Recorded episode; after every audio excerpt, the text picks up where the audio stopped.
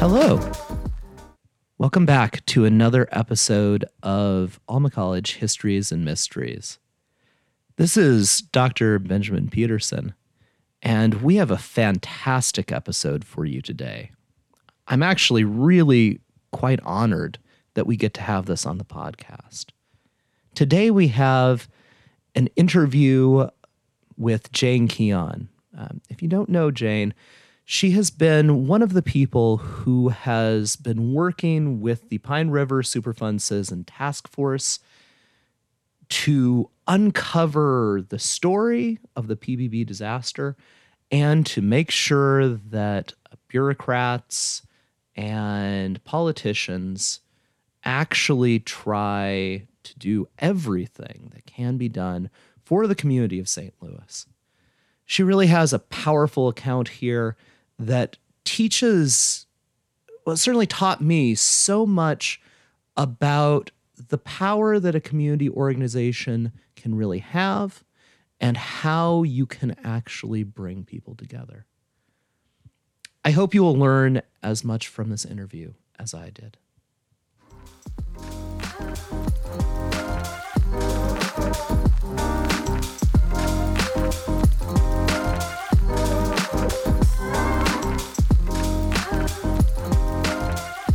This is Nikki Brabaw. I'm a graduate student at Central Michigan University. This is an interview for the Michigan PBB Oral History Project. Today is Monday, February 11th, 2019. It is about 2:25 in the afternoon and I am here in Jane's home in Alma, Michigan. So if you could just state your full name and your date of birth for me. Jane Keon, and I was born January 30th, 1948. And do I have your verbal consent to record this interview today? Yes, you do. All right, let's get started. We'll just start off simple. Just tell me about yourself. Oh, that's not simple. um, well, I can tell you that I've been involved with uh, Pine River Superfund Citizen Task Force from the beginning. I'm one of the founding members, and um, and then we've been in existence as a group for 20 years. And our work with Emory University on the PBB crisis follow up started in 2013, or maybe it was late 2012 when they first, when we first were contacted them, and then they came up here in early 2013. So it's been a long time. Yeah. Yeah. All right. So, tell me about where you grew up. Were you always living in Alma? Um, I did grow up in Alma, in town, um, near the college, and um, my dad was a biology professor at, at the college, and my mother had her master's degree in biology. So when my dad was getting his PhD, she would teach his classes for him. When she had three little kids at home too. I don't know how she did it, but she did. And um, um, then when I when I married, um, we lived in Missouri, and then we moved back to southeastern Michigan, and then gradually worked our way back up to this area again. So I raised my children here uh, in St. Louis, um, north of St. Louis on the river, and um, downstream from the chemical plant. and uh, and then now my my um, four of my six grandchildren live in the area. Two of them are in Oregon, and the other four are in Alma, um, Alma, Mount Pleasant, Riverdale areas. Yeah, That's really nice, nice and close. yeah, yeah. So, what was your dad's name? Lester Eyer, E Y E R. And your mom? Alma was her first name, believe it or not, A L M A. She didn't grow up here. She grew up in New Jersey, but married somebody from Alma, Michigan. And what was her maiden name? Schirmer. S C H I R M E R. And you said you had two siblings? I do. I have two siblings? brothers. Two. Um, one's deceased now, but he uh, he was older, and then I have a younger brother too. What were the names? Jerry is the deceased brother. Is that with a J? Yes. And David. And so you said one was older and one was younger? Jerry was older. Yep. so you're the middle child? I'm the middle child. So one older, one younger. All right. And so your mom grew up in New Jersey, Mm-hmm. and then your dad grew up around here? Mm-hmm. Okay, Yeah. great. He was from Elma. Yep. Alma. Hmm, Okay. So did they? Were their parents also from the area, or were they? My dad's parents were from here. Uh, our family moved to Gratiot County in 1854, so um, we've been here a long time. Yeah. Yeah, they were um, settlers. They had a a sale of land because there were they were worried that n- nobody was moving into Upper Michigan, and um, so it was affordable land, and so that's when my great great grandparents um, bought land up here and moved up here, Wow. along with my great great grandmother's father. So three generations of that part of the family were in Gratiot County. Yeah, wow. yeah, That's almost hard to find anymore. Yeah, That's yeah. pretty cool. yeah. So what was it like growing up around here? What was your Well, family like? m- my family was an outdoorsy family, um, and so we spent a lot of time on the Pine River um, and other outdoor areas. Um, skating, we used to be able to ice skate out here. Canoeing, um, there there was some swimming up this part. Nobody swam in St. Louis when I was growing up. They knew that it was polluted, but up here, um, upstream, people swam yeah, so it was a, a good upbringing, and the the thing that's interesting to me is, and I didn't figure this out until I was involved with the task force. Um, but my parents knew about the dangers of DDT poisoning for birds and for people um, before um, Rachel Carson's book was published, and I never could quite figure that out. But it turns out that when my dad was getting his PhD at Michigan State University, his PhD professor was Dr. George Wallace, who did all the research of robins dying on the MSU campus from DDT poisoning.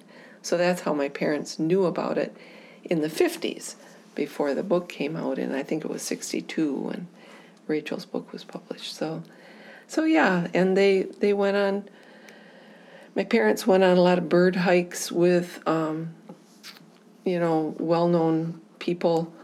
Um, yeah, like Roger Tory Peterson, who has the Peterson Bird Guides and all that. So, yeah. And we went on bird hikes around here too. And then one of my uh, first DDT memories, I have several, but one was um, El- the Alma College campus um, had dying elm trees, and they decided to spray DDT. And then the robins started dropping out of the trees. And so um, my dad organized early morning bird walks to listen for robins to see how many we would hear.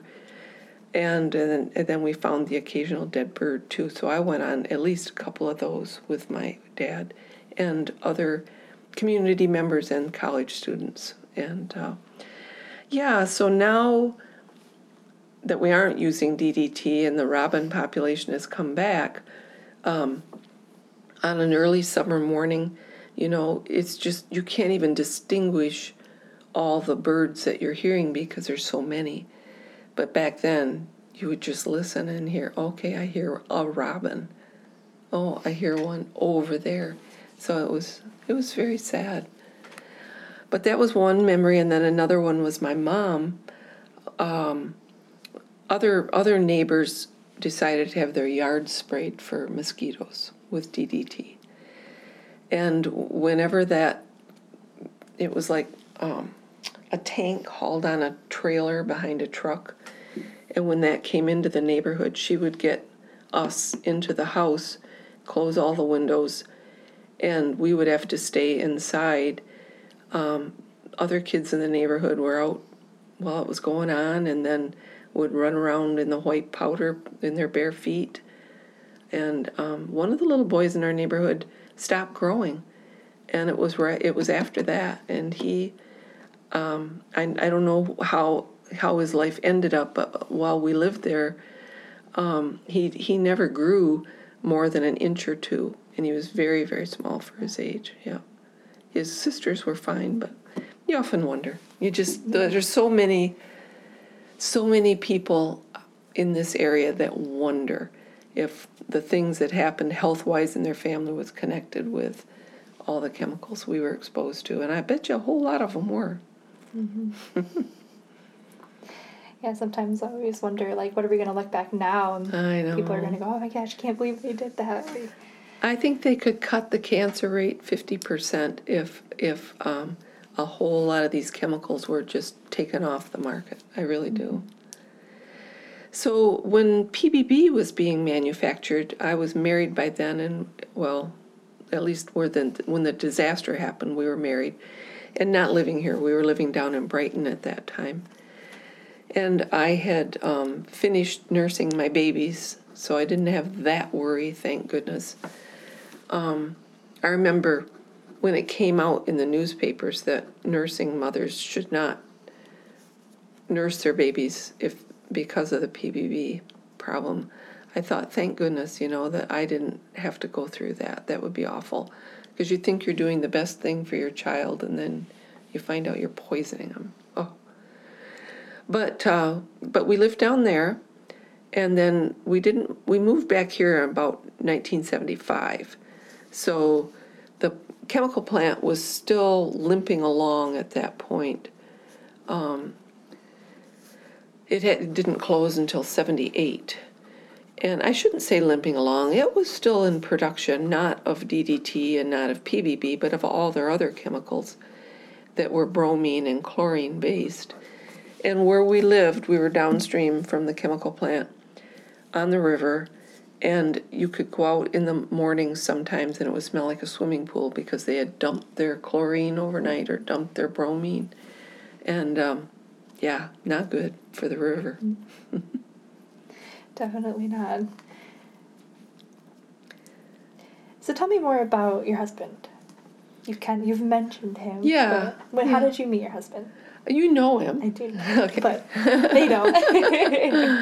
Um, well, actually, he was he had graduated from high school a couple of years ahead of me, but he was going to Alma College, and so he's around in the summers. And um, we met one summer and and uh, fell in love, and that's all there was to it.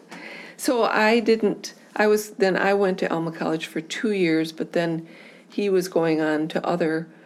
Um, he went to osteopathic school in Kirksville for a while down in Missouri.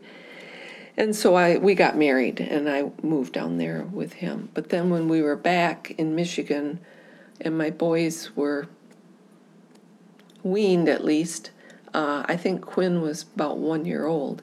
I started back at Michigan State University because we lived down in that area then and finished my bachelor's and got my mas- master's degree too. Yeah. And then we moved up here in 75 and I started teaching part time at Alma College and raising my children and running my, our little um, family organic farm. And um, yeah, no chemicals for us.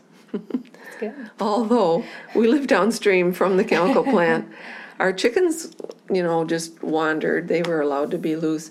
And I'm sure they picked up down in the, the woods was in a floodplain, which is now going to be remediated by EPA.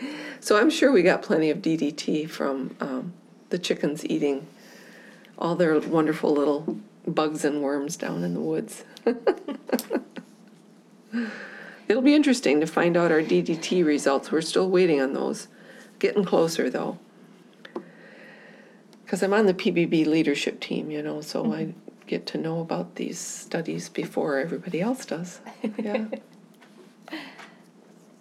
So just going back really quick. So what year were you guys married? 1968. And you have three boys? Two boys. Two boys. Yep. And what are their names? Dylan, D Y L A N, and Quinn, Q U I N N. And when were they born? Uh, Dylan was born in 1970, and then Quinn was born in 1971. All right. And, were, and they were they were born in Michigan when you were you had moved Down by then. Detroit, Okay. yep, in Detroit, actually. All right. And what were your degrees in? You mentioned you started at Alma and then went to Mm-hmm. MSU. I um, in English literature. The master's degree is in English literature. Um, yep. So M- MA degrees, which allowed me to teach part time at Alma College off and on for 29 years. So that was nice. Wow. Plus, I had uh, a bookshop for a number of those years downtown Alma. And um, then after I um, sold the businesses, I started writing for newspapers part time also. Then I wrote for the Gratiot County Herald, the Morning Sun, and then Saginaw News.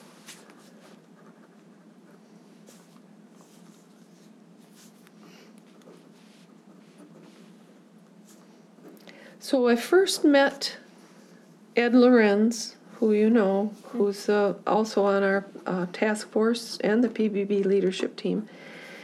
Um, in 1990, I was writing for the Saginaw News at that time.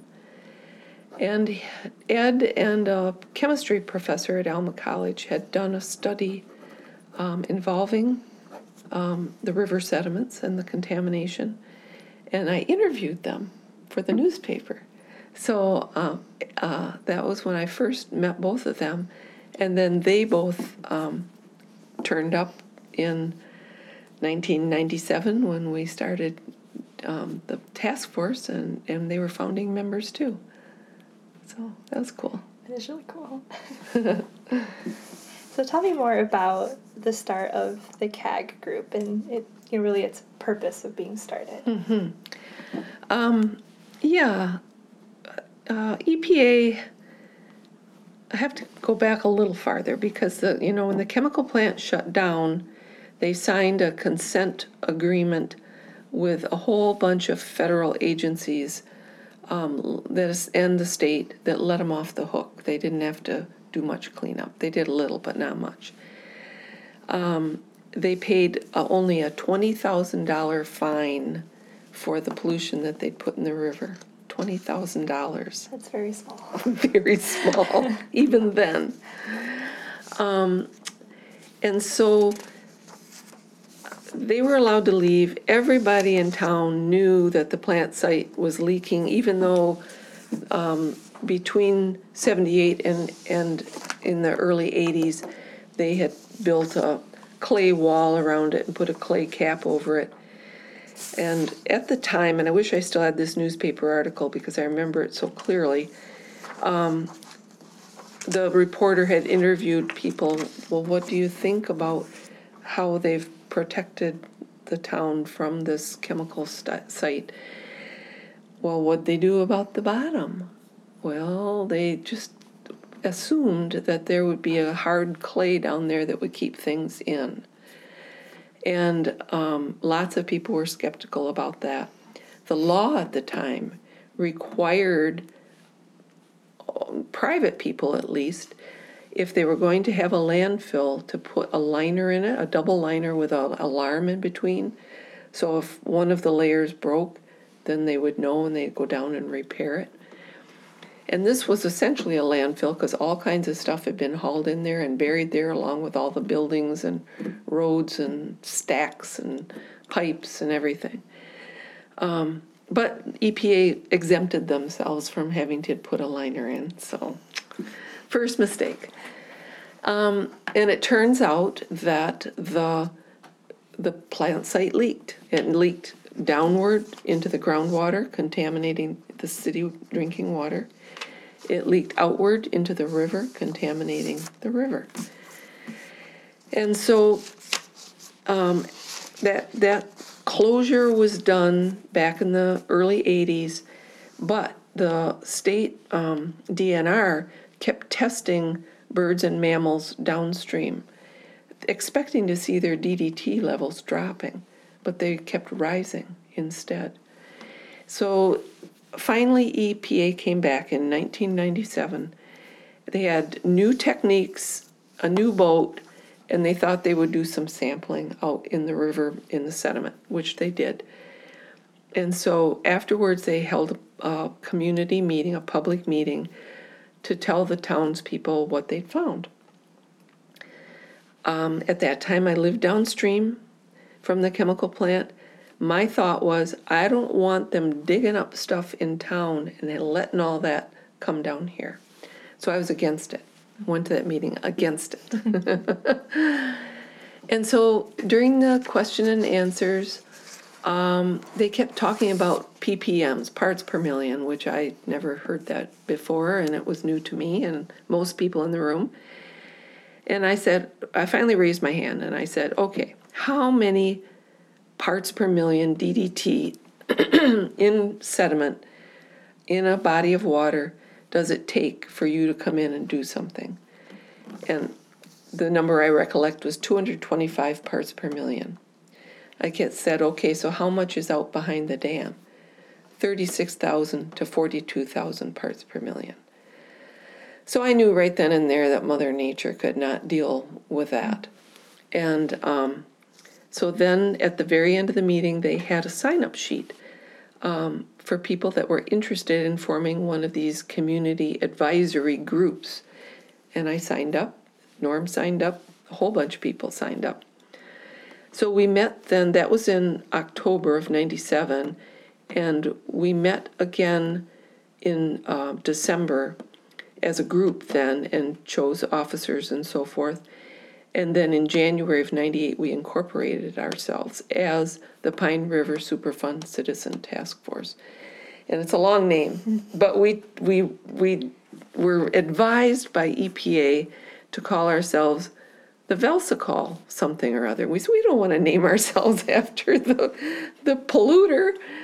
So we thought, what do we want to name ourselves? Well, we want to name ourselves after the river, and we're citizens, and it's a Superfund site, and it's a task force. We'll be done in five years, so let's call ourselves a task force. That means, you know, there's a beginning and a middle and an end, and then you're done and you go on. Which makes me laugh now because here we are 20 years later and we're still going strong and have to be. You know, we've made progress, a lot of progress, but it's not done yet. So, so the project they did in the residential area in St. Louis in, I think they started in 2014 and finished in 2016 with that. Um, they were they were cleaning up, digging up people's yards because of the DDT contamination, but also because of the PBB contamination. Uh, several of the yards had PBB at levels in the soil that were above direct contact level. And so um, that kind of gets lost because we keep talking about DDT because that was the um, that was their main driving chemical that they they used. But PBB was a problem too. And we know it's a problem in many places around the county because um, not only did Velsicol dump it in different places, but the chemical itself was so um, it just moved so well. It doesn't move well in soil, apparently, but as far as in the air, um, it it's just everywhere. And two interesting things. Uh, a researcher from Indiana was up here a few years ago, maybe 2012, and did a sample of tree bark and he found PBB, DDT, and other chemicals in the trees existing now, still in its bark. Really? Yeah, isn't that? That's crazy. I mean, that, that's just hard to comprehend. Yeah. And then, um, and of course, you know about the robins. That one of our members, um, different times would say, you know, different years would say, I, I found another dead robin in my yard. And so she had talked to a DEQ person about getting it sampled and she kept him in her freezer, but he never came. And then he, when he did come, they were been in there too long. So the next spring, she just gathered up three birds that she found dead in her yard and took them down to MSU herself. And um, actually, I think she went to the DNR toxicology lab. And the birds had very definitely died of acute DDT poisoning. And then when we hired uh, a toxicologist to do a study in the neighborhood, the birds he found um, had the highest levels of DDT in their brains of any birds ever found. And this is 40 years after they manufactured DDT. But it was in the soil of the yards. The, the worms, the birds were healthy when they came back. It wasn't like it built up over time in their systems. Came back healthy, found a mate, built their nests, even laid eggs, but they were eating the worms like crazy, like they do in the spring. And then the parents keeled over dead. The eggs either spoiled or if some of the babies had hatched, they died in the nest because the parents were dead. Um, that's just a horrible legacy. It, it bothers me to think that for 40 years we were killing robins. For all those years after after everybody else in the country knew that DDT was bad for robins and it stopped getting used everywhere else. And here, they stopped using it here, but there was so much residual that it still killed, killed robins, healthy robins, year after year. Oh. So when they did the residential cleanup, we'd been telling them for years, please go check the high school athletic field. Because in 1986, we had a major flood in Gratiot County. And the athletic field is actually built on a floodplain, and it was inundated, about seven feet of water. And all the sediment from, um, you know, that had not been cleaned up at that point settled onto it. Hmm. And and at the time, I had remembered equipment, you know, like heavy equipment, bulldozers and things down there during the cleanup process, but I didn't know what they did with all the stuff that they dug up or whatever they did with it, if they'd hauled it away or what. Finally, um, EPA did go and sample, and they found that the DDT levels in the high school athletic field were also above direct contact level. And so finally, they dug up all the hot spots that they found out on the athletic field, and and now they, because of the latest fish study that was done, and the DDT levels are not going down in the fish, and in fact, they're rising in some.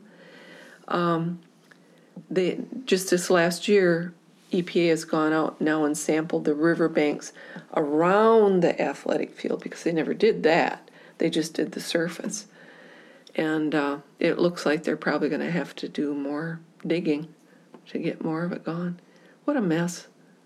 What a what a horrible legacy to leave behind as a company, but they didn't care, honestly.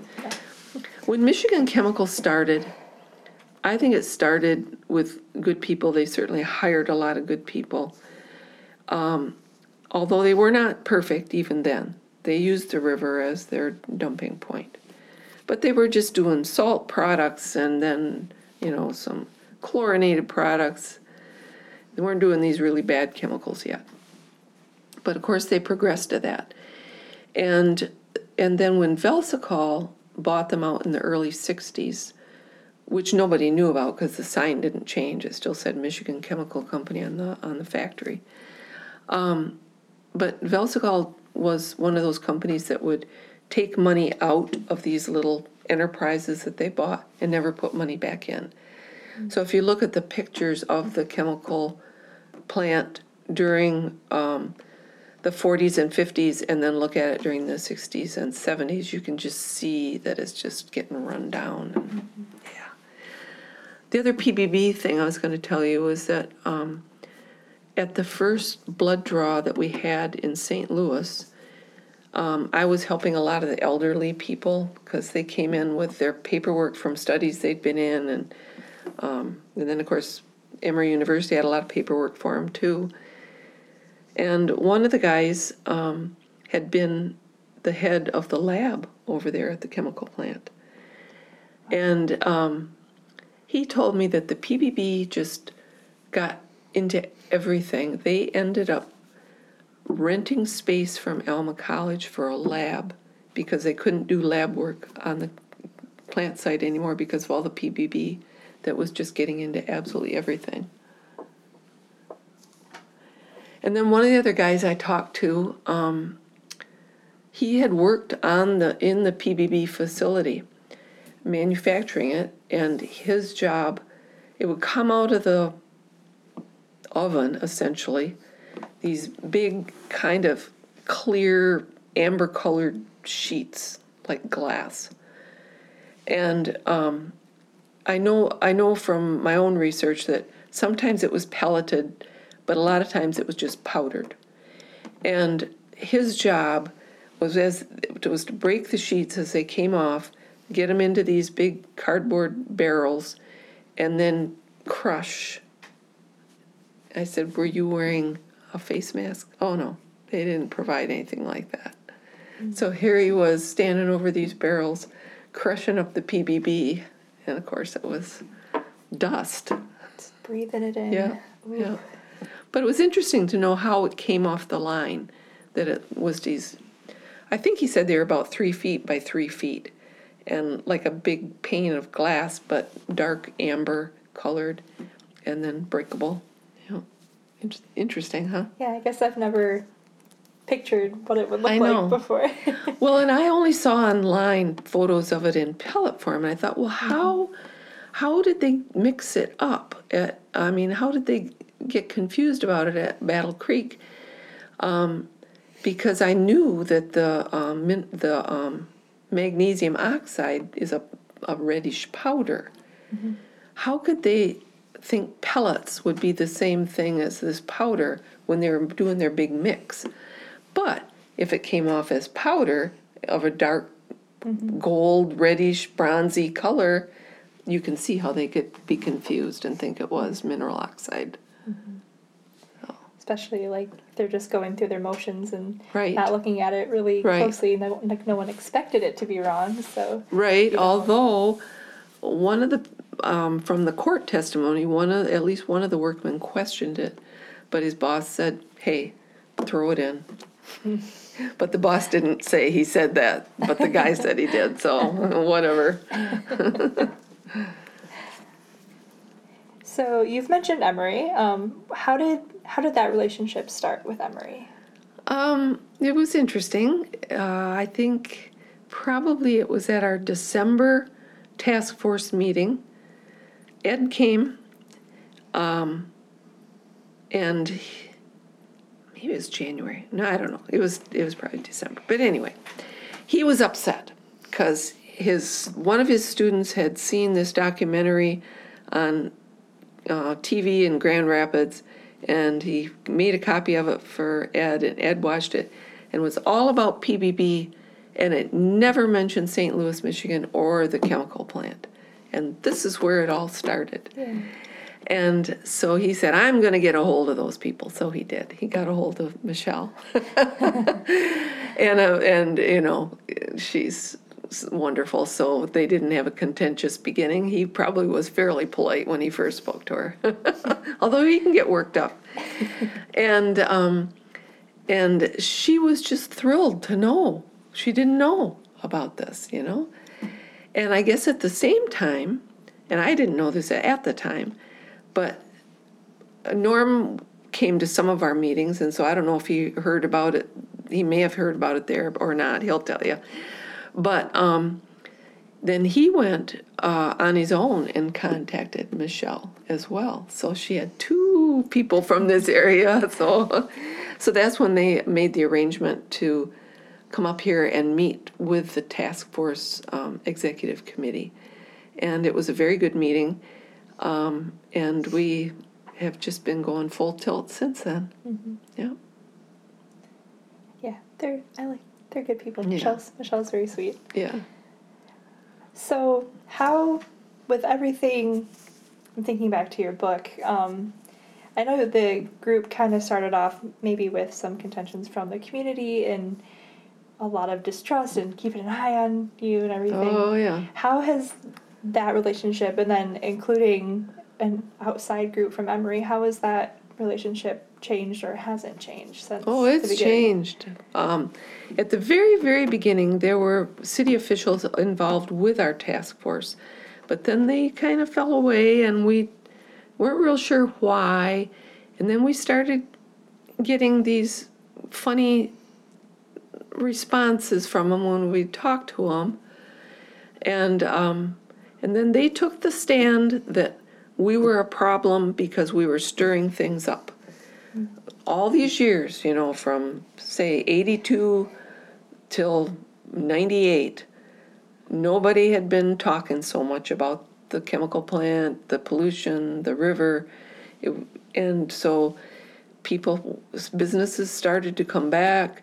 Um, people started to move into town, and they thought we were going to wreck all that by bringing it all up again. So we tried different things. Um, you know, sit down meetings with them. I had the the the mayor had complained about um, the newspaper headlines, and so I made a a lunch date to have him and the editor of the paper and myself all meet together, and that and that helped so that we were all civil to each other. But at that point, we realized as a group we know we're we're doing the right thing. We got to just go ahead and do it. We can't take any more time to try to bring the city along with us. If they want to be against it, they can be against it. Well, it was years later, um, maybe 10 years later, when the mayor started to come to some of our meetings. And I was glad to see him, of course, and told him that. We'd, we'd had remained, you know, had a civil relationship. And I said, It's nice to see you here. And he said, Well, I, I'm coming because I was told to. And I said, Oh, who told you to do that? And it turned out it was Senator Carl Levin's aide, and whose name I've forgotten now. But he said, if you want things to get cleaned up in this in your city, you need to show right now how bad everything is so the EPA will deal with it. That includes not only the river sediment, but the plant site and anything else that you can find. So that's why George started coming to the meetings, and um, I, and he actually apologized to me. He said, "You guys were right, and I was wrong." And I said, "Wow, thank you for saying that. It's it's very good to hear, and I hope you'll keep coming and all that." And they did. Um, so that that they turned the page there, and then we all started working together, and we still, um, Jim Hall and I, and occasionally Gary Smith, we'll sit down with the city manager and the mayor and maybe one or two other other people um, frequently. If not every month, then every six weeks or so, just to make sure we're all still on the same page. Um, So then when Emory came in, uh, there was no, no problem there. They, um, they could see what we had done and what we were doing. We could see what they had done and what they were doing, and we could see how it all met, would mesh. For years, I had gone and spoken to groups. I still go and speak to groups, but I had this um, pasteboard thing with all. Let me just show it to you. The recorder can't see it, but I'll show you.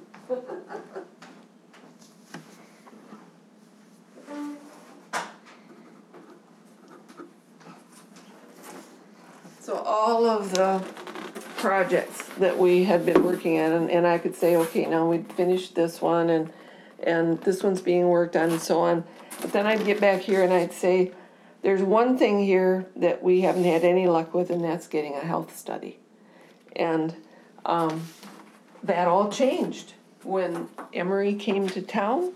Um, we had all this information we'd collected all these years, you know, and then they had all their information, and it was like, wow, we can really do a partnership here. Hmm. So that's how that started.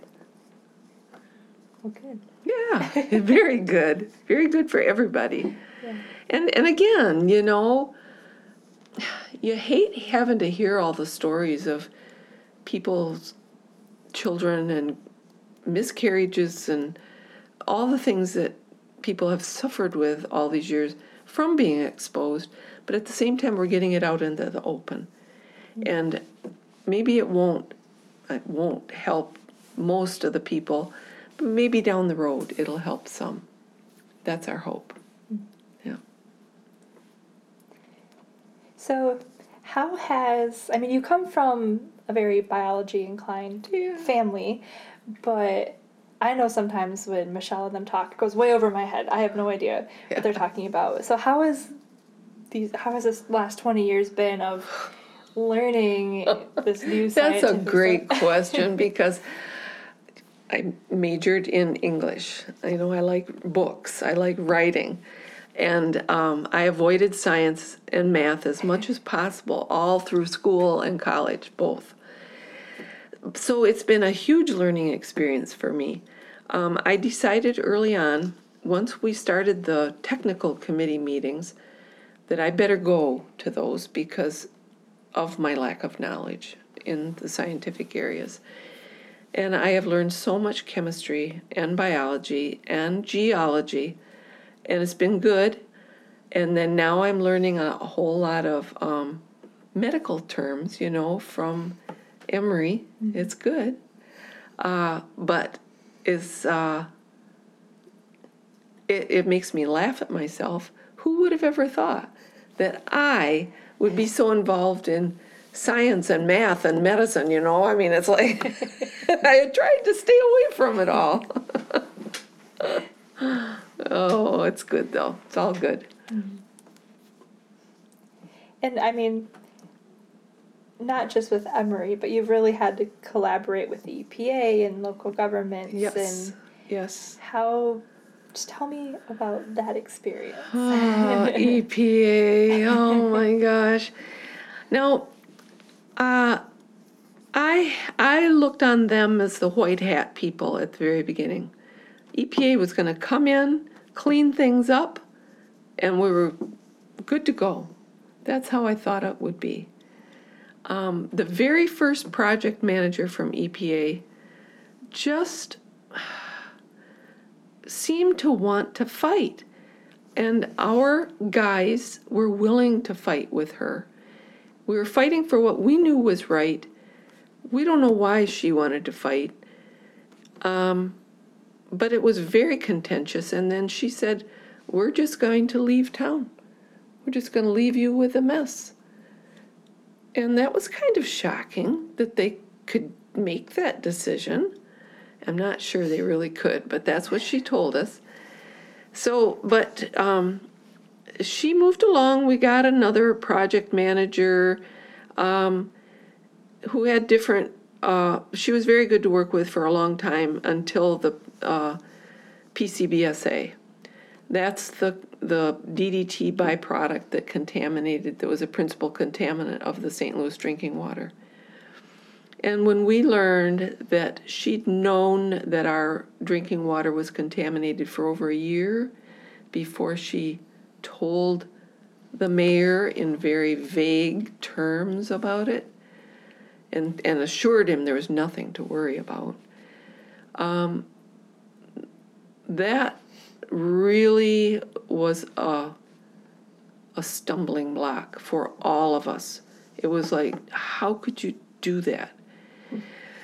So she was removed after a while, um, and we we know now that she's in charge of a whole bunch of wonderful things she's moved up the ladder like crazy, which, oh my gosh. But anyway, the Peter principle at work, I guess. And um, so, and the same with our DEQ project, our MDEQ person. Um, we had a shaky one. Um, then we got a good one for a very short time, and then all of a sudden, the director of DEQ decided to swap out the one we liked with this guy from Kalamazoo um, that had been working on the Kalamazoo River.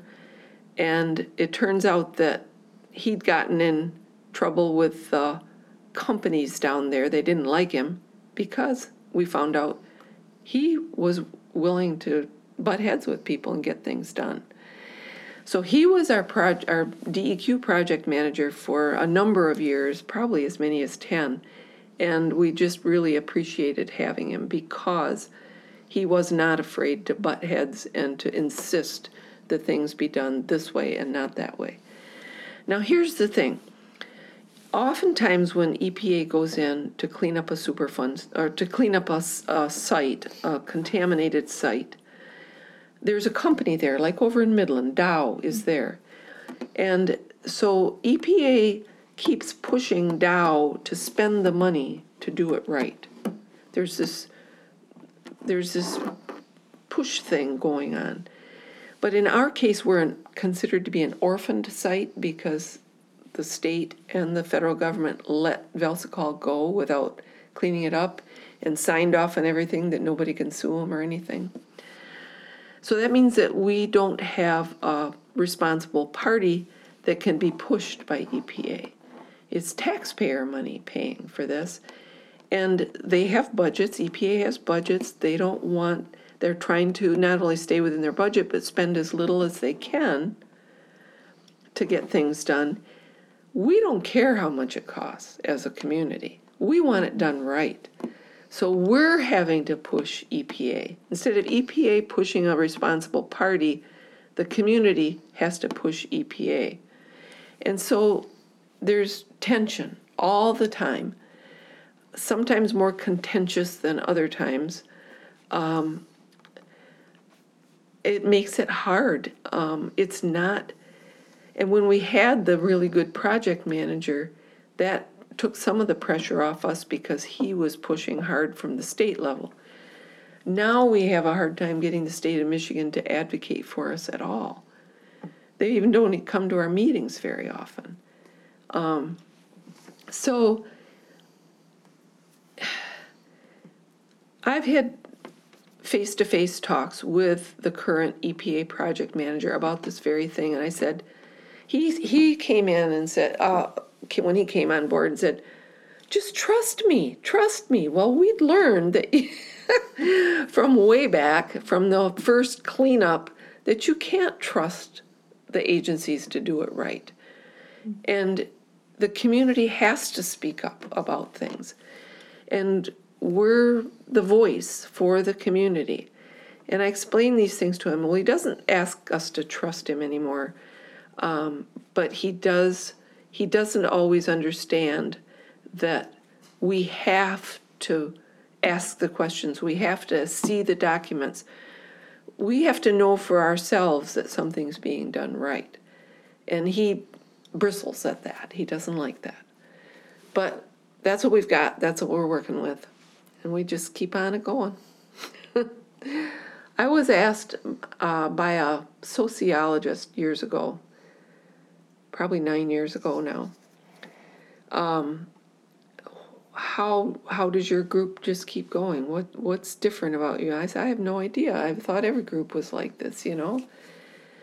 And um, she said no. Uh, most groups that are gathered around a cause of any kind last no longer than seven years. It's it's almost it's like a rule in sociology. A group, a community group, you know, volunteers gathered around a cause don't last any longer than seven years. And we were already at ten years at that point. And um, so she started doing interviews with us to try to figure out what made us different. And I liked her one theory. She said, um, several of the people involved in our group not only have lived here their whole lives, but their parents came. Mine were the earliest, my ancestors were the earliest, but a lot of them came in the late 1800s, early 1900s, and settled here. So she thinks that's part of it, that we just have our roots here, but also that we have the pioneer spirit. Isn't that interesting? I like that. The pioneer spirit Yeah. is good. Yeah.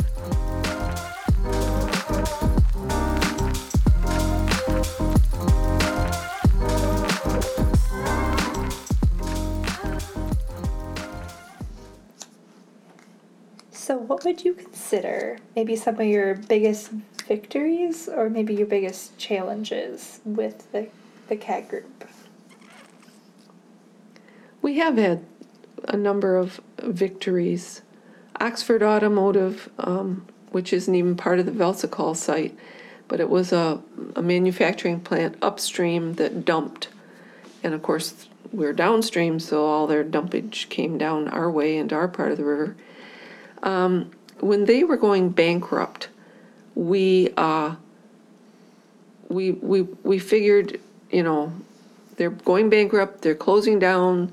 We never wanted to go after a company that provided jobs in town.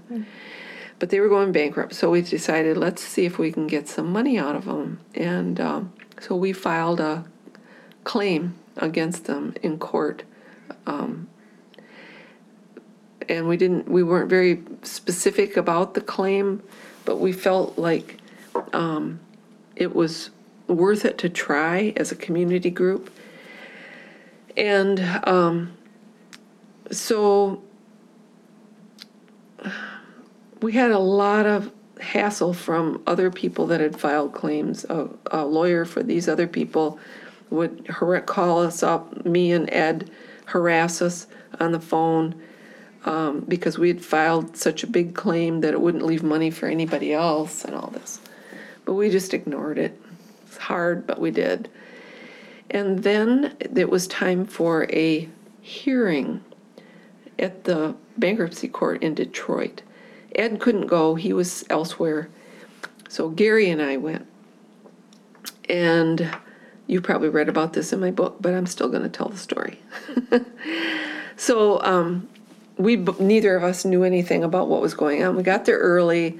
We found the right courtroom because there's a ton of courtrooms in there, and um, then we went in for the hearing, and um, we saw how it worked.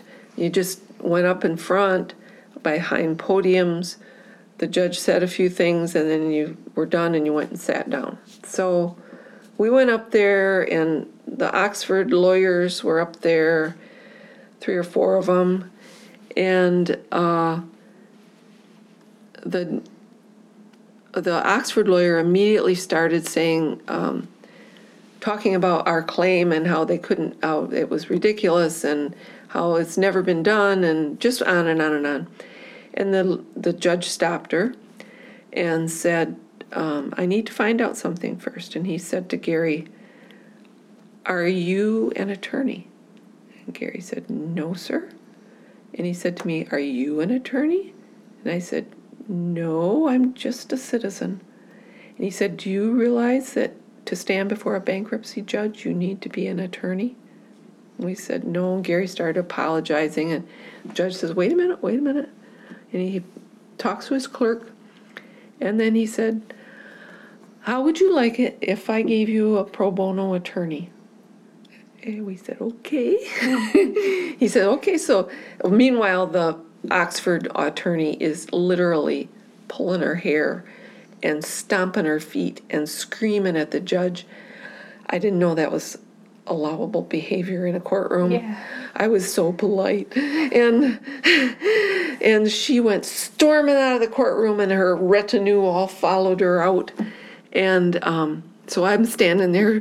He says, I, I, the judge said, I, I want you to stay up here so that I, you can give my clerk your contact information. So I did. And my knees were shaking. And um, so then Gary and I left.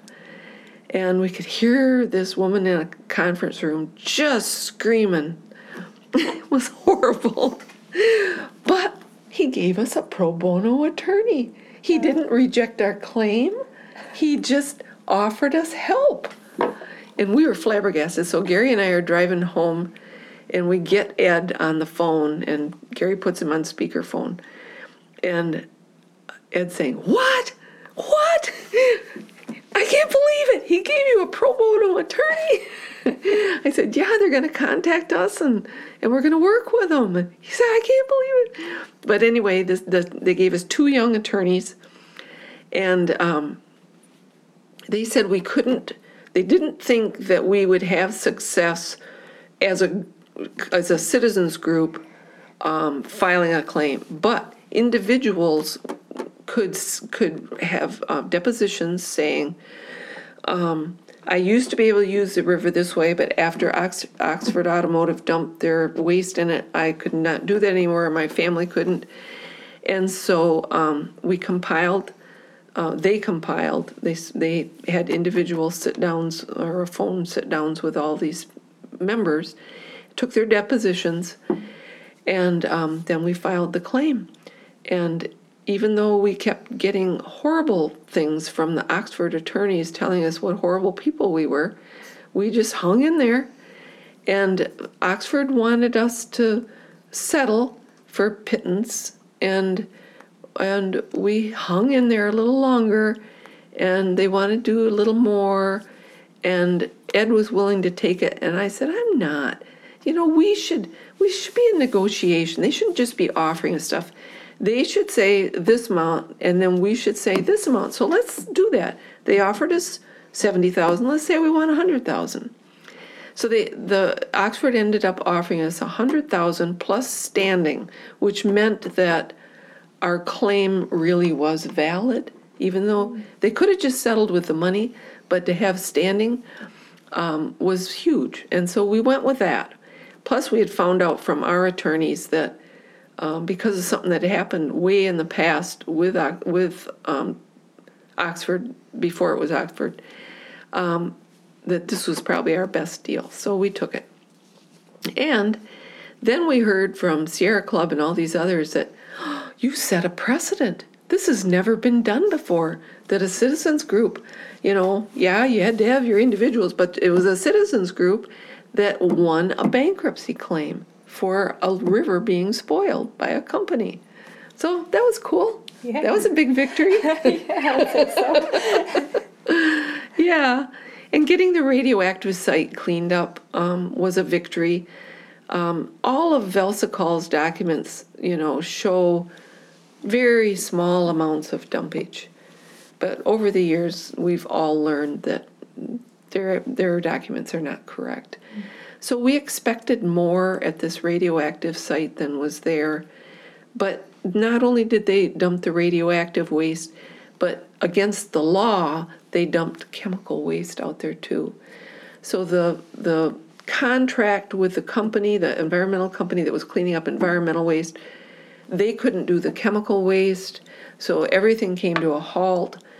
And some of the chemicals had been broken, workers had inhaled stuff, and there was hospitalizations and all this junk. But um, our MDEQ project manager um, worked with EPA and said, you need to have an emergency, uh, your emergency people come in and deal with the chemical stuff so that the radioactive stuff can continue. And they all worked together, and after years, it finally was completed. So that was a big, big completion, a big, yeah. So I think we've had about eight or 10 actual completions of things, counting the high school athletic field and the neighborhood and things like that. But it was very exciting this spring that they finally started the plant site mm-hmm. because that's the source of all this other, whether it was when the plant was in production or when it's just sitting there leaking. Um, all of our troubles emanated from that. So now that they're finally addressing that, it's uh, very satisfying. Yeah. Yeah. Yeah, I feel like I came in at a weird time because like they were just starting that. It's like I haven't known anything Yeah. else, but um, Took took a long time for them to get to that point. I bet. They didn't even want to look at that as it being leaking. We had to convince them. We used our money to hire uh, uh, pub- public sector consultants, they're called.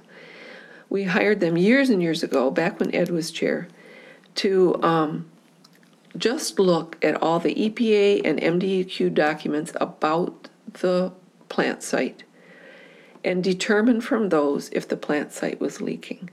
And their report came back and said the plant site is very definitely leaking. So then, with that report in hand, we could convince MDQ and, and EPA to begin a cleanup. Mm-hmm. That was a long time ago. We're finally starting the cleanup. I guess, in your opinion, how do you think that cleanup is going? Like, is it going? I think the one acre that they've done of the 52, uh, I think that went very well. Um, we'll they'll they'll be doing confirmation sampling um, when the ground's a little cooler, and it'll be interesting to see. But um, that was another thing we wanted was a website where we could actually see um, up to date data as it was produced at with this thermal destruction method, and they did provide that, and um, it was very interesting to watch. And so, because we have seen it over over the course of the process, all the data, um, those of us in our group that read those charts are pretty confident that it really did work. So we're glad about that. And then when we were told about how um, maybe we we could uh, EPA could get the same company to move from this one acre spot up to the three acre spot where the DDT was manufactured, and not go home and come back, you know, demobilize, remobilize. Um, we wrote a letter to um, the administrator in Washington D.C., the EPA administrator, um, saying we were in favor of that, and copied all our our Congress people too, um, because it it was not an easy thing. Government contracting, they don't want sole source contracting. They want to bid it out all the time, and so Tom is very good at this kind of thing. He and his group um, managed to to work it out so that this same company got the contract. So they will only have to move a matter of uh, an acre or two north, you know, rather than go all the way home to wherever they live and come back with their equipment. So that'll save at least a million dollars. Wow. Yeah, yeah, That's good. yeah.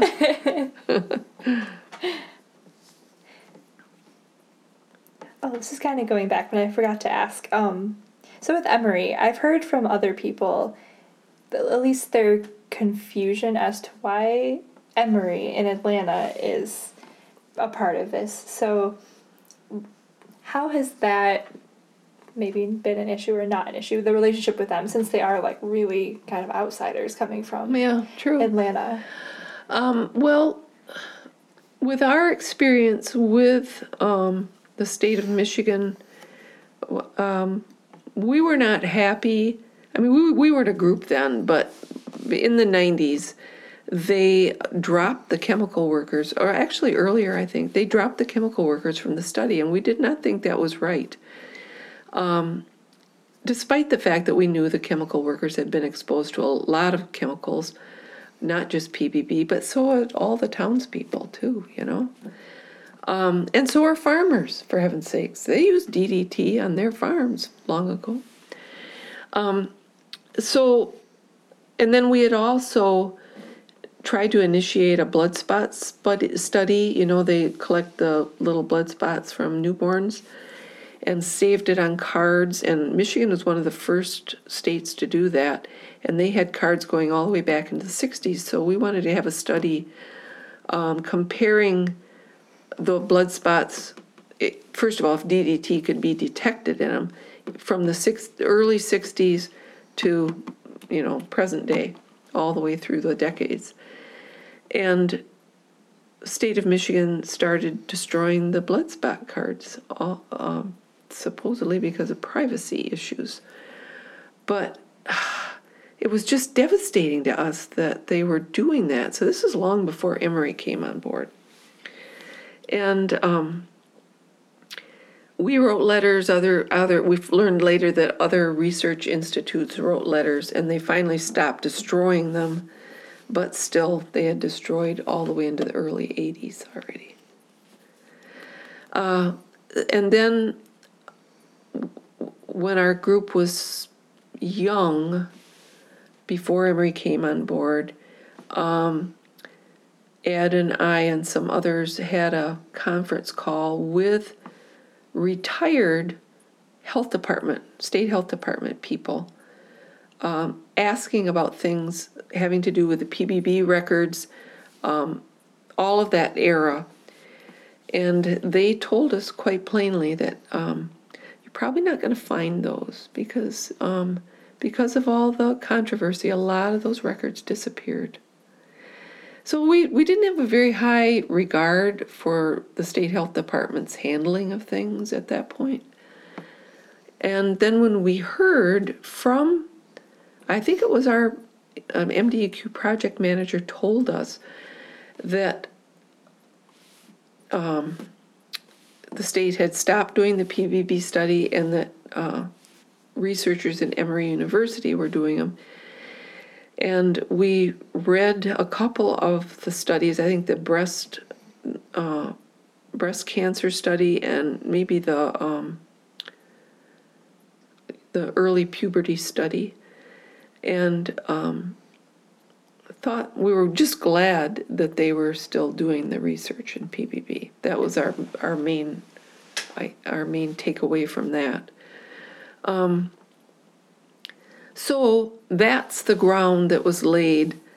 Um, and, and then when we found out, you know, we actually made contact with them, it was smooth sailing right from the start because we're we're glad that they're doing the PBB research mm-hmm. as part of the health. You know that we couldn't get anybody to do a health study, and now we're, and we really tried from the very beginning. I think it was early as '99 we applied for an NIEHS grant ourselves for a comprehensive health study. Then um, we got an MSU professor to help us write a second grant uh, proposal that narrowed it down. We were just going to do, I think, thyroid at that point. And um, and the responses we got were, uh, you've never had a health study done, so it, you we can't let you do a health study. You know, it was like it was a, it was like a catch 22 because nobody's ever done a health study. There's no data, so you you can't. Yeah, didn't make sense to us. But and then the other thing, then we um, applied ATSDR, CDC, different years, and we were told, well, your population is too small for us for a comprehensive health study. Yeah, because you have to have 100,000 people and you've only got forty thousand in the county, and when you know not all of them, it's, it's just your little four thousand five hundred people in St. Louis, and so that's not enough people. We're glad Emory doesn't worry about those things. Yeah. Have you ever been tested yourself? Yes. Um, my PBB is, is not monstrously high. I was living in Brighton then, so we were still buying hamburger, milk, you know, all the things that were on the shelf that had PBB in them. So that's how we probably got exposed. Mm. but um, yeah, but it's it's it's higher than the national average, that's for sure. So um, I don't remember now what it is, but um, and I'm going to be interested to see what my DDT levels are too. oh, I just lost my train of thought. Um, I don't know. It's gone. um, man, I really blanked out there. Sorry, it happens. um, oh, there we go. Okay. Um, so since you probably, or I can maybe assume that you got um, contact with PBB through ingesting food, did that really did that change the way you looked at food in the future or yes, even now? Yeah. It did because I thought, okay, we're going to move to this nice farm, have our own organic garden, our own organic fruit trees. Um, and, and we did, and raised our children that way. We had our goats. I raised all our own milk, eggs, vegetables, fruits. Um, we bought meat, but we did raise rabbits, and so we had rabbit, chicken, um, occasional goat, pig meat. But um, we did buy hamburger. Um, but then we find out that the floodplain is contaminated and our chickens are down there eating it. So then we're eating their beautiful looking eggs. But uh, so who knows? But no, it did. Um, it was it was awful to think that not only had I eaten it, but we'd been feeding it to our little boys, you know?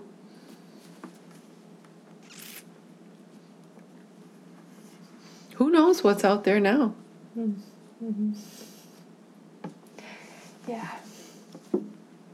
Did it change any other parts of your lives? Maybe not even in super major ways, but Well, you certainly, we certainly were more aware of it, especially when Norm was, you know, working at the state health department when all this was going on. And so we knew a lot that way. And then um, uh, living in St. Louis, where, you know, the mix up happened and where everything was produced, that kept us more aware of it. Um, I think all of us, just like the city officials used to be, we would have liked to have just had that be part of our past. But obviously, the Robins have proved it was not part of our past. It continued on with us. So I'm just really glad to be part of this uh, cleanup. Um, I hope I live long enough um, to see it done. You know what Phil Ramsey says sometimes. You know who Phil is, a really old guy. He says they're just waiting for us all to die off and then they'll disappear again. Talking about EPA, you know, but but we have lost a number of our members to death. They got old and they died, or they got sick and they got di- and they died. And um, I I guess I personally feel that they're still rooting for us. They're still praying for us that and helping us in any way they can to get this done because uh, if we don't do it who will? Yeah, like especially it's still to me it's such an unknown event and even in like I I mean I grew up in Midland and like I never yeah. knew about this and my family members that were alive at the time have such a low knowledge of it and so I mean yeah I mean hopefully this still continues on because people don't know about it then it will just Right. disappear into history and right. I don't want to see that happen and, and and it's disturbing that it, a lot not a lot of it is in history books. I mean i spoke at a class at msu a number of years ago um, an environmental history class. And they had a textbook and so i had some time before the class to look at it and it was about all these various environmental catastrophes that had happened love canal and different ones mm. not a single mention of the PBB disaster in there. Nothing. And was that because I think I think part of it was because it happened before Love Canal. Love Canal was kind of the big one that people started paying attention then. And this had happened PBB had happened before. But I also think it shows how well our state government covered it up. They really did a good job of covering it up and um, criticizing the people that that brought it to the forefront, you know, and they did a good job. And if you read Edward Chen's Edwin Chen's book, a couple of really nasty things that our Department of Agriculture was trying to pin on different ones. Halbert, they tried to pin on him lead poisoning that um, um, he couldn't sell his milk because it was poisoned with lead, but his, his milk had already been tested elsewhere and it was not. There's no lead in it. And then another farmer, they, they tried to do something like that too. Just criminal stuff, I think. Nasty, anyway. Yep. Yeah. So did we get through all your questions? yeah, I think Good. so. Good. Um, well, I guess a question I have is what do you hope that in doing this interview, what do you hope people will learn from your story? Hmm. Whether that be students or government officials or policymakers or anybody. I just hope it scares them and makes them angry enough that they start taking preventative measures and, and um, making them look foolish and all that sort of thing. Yeah. Among those preventative measures is why do we have we you know the human pharmaceutical companies they have to do all kinds of tests to make sure that their product is not going to injure. It, there's side effects, but do no harm is part of their thing. Why do we allow chemical companies to make anything they want, throw it out there in the environment, and let people and animals be their experiments on it? Why don't we require them to spend the money to experiment in their labs first to make sure it's not harmful to people before it's allowed out into the world? I think if we could correct that, we would see so much better health among wildlife and people both. I agree. All right. Well, is there anything that you want to add that I didn't ask? I know we covered a lot of stuff. Um, is there anything else, any other experiences or anything you want to add? You know, I could talk all day, but no, I think we covered it pretty well. Okay. All right. Well, if that is it, um, thank you for meeting with me today. I appreciate it. My pleasure. Thank you for coming. Yeah. Thank you for having me. Right.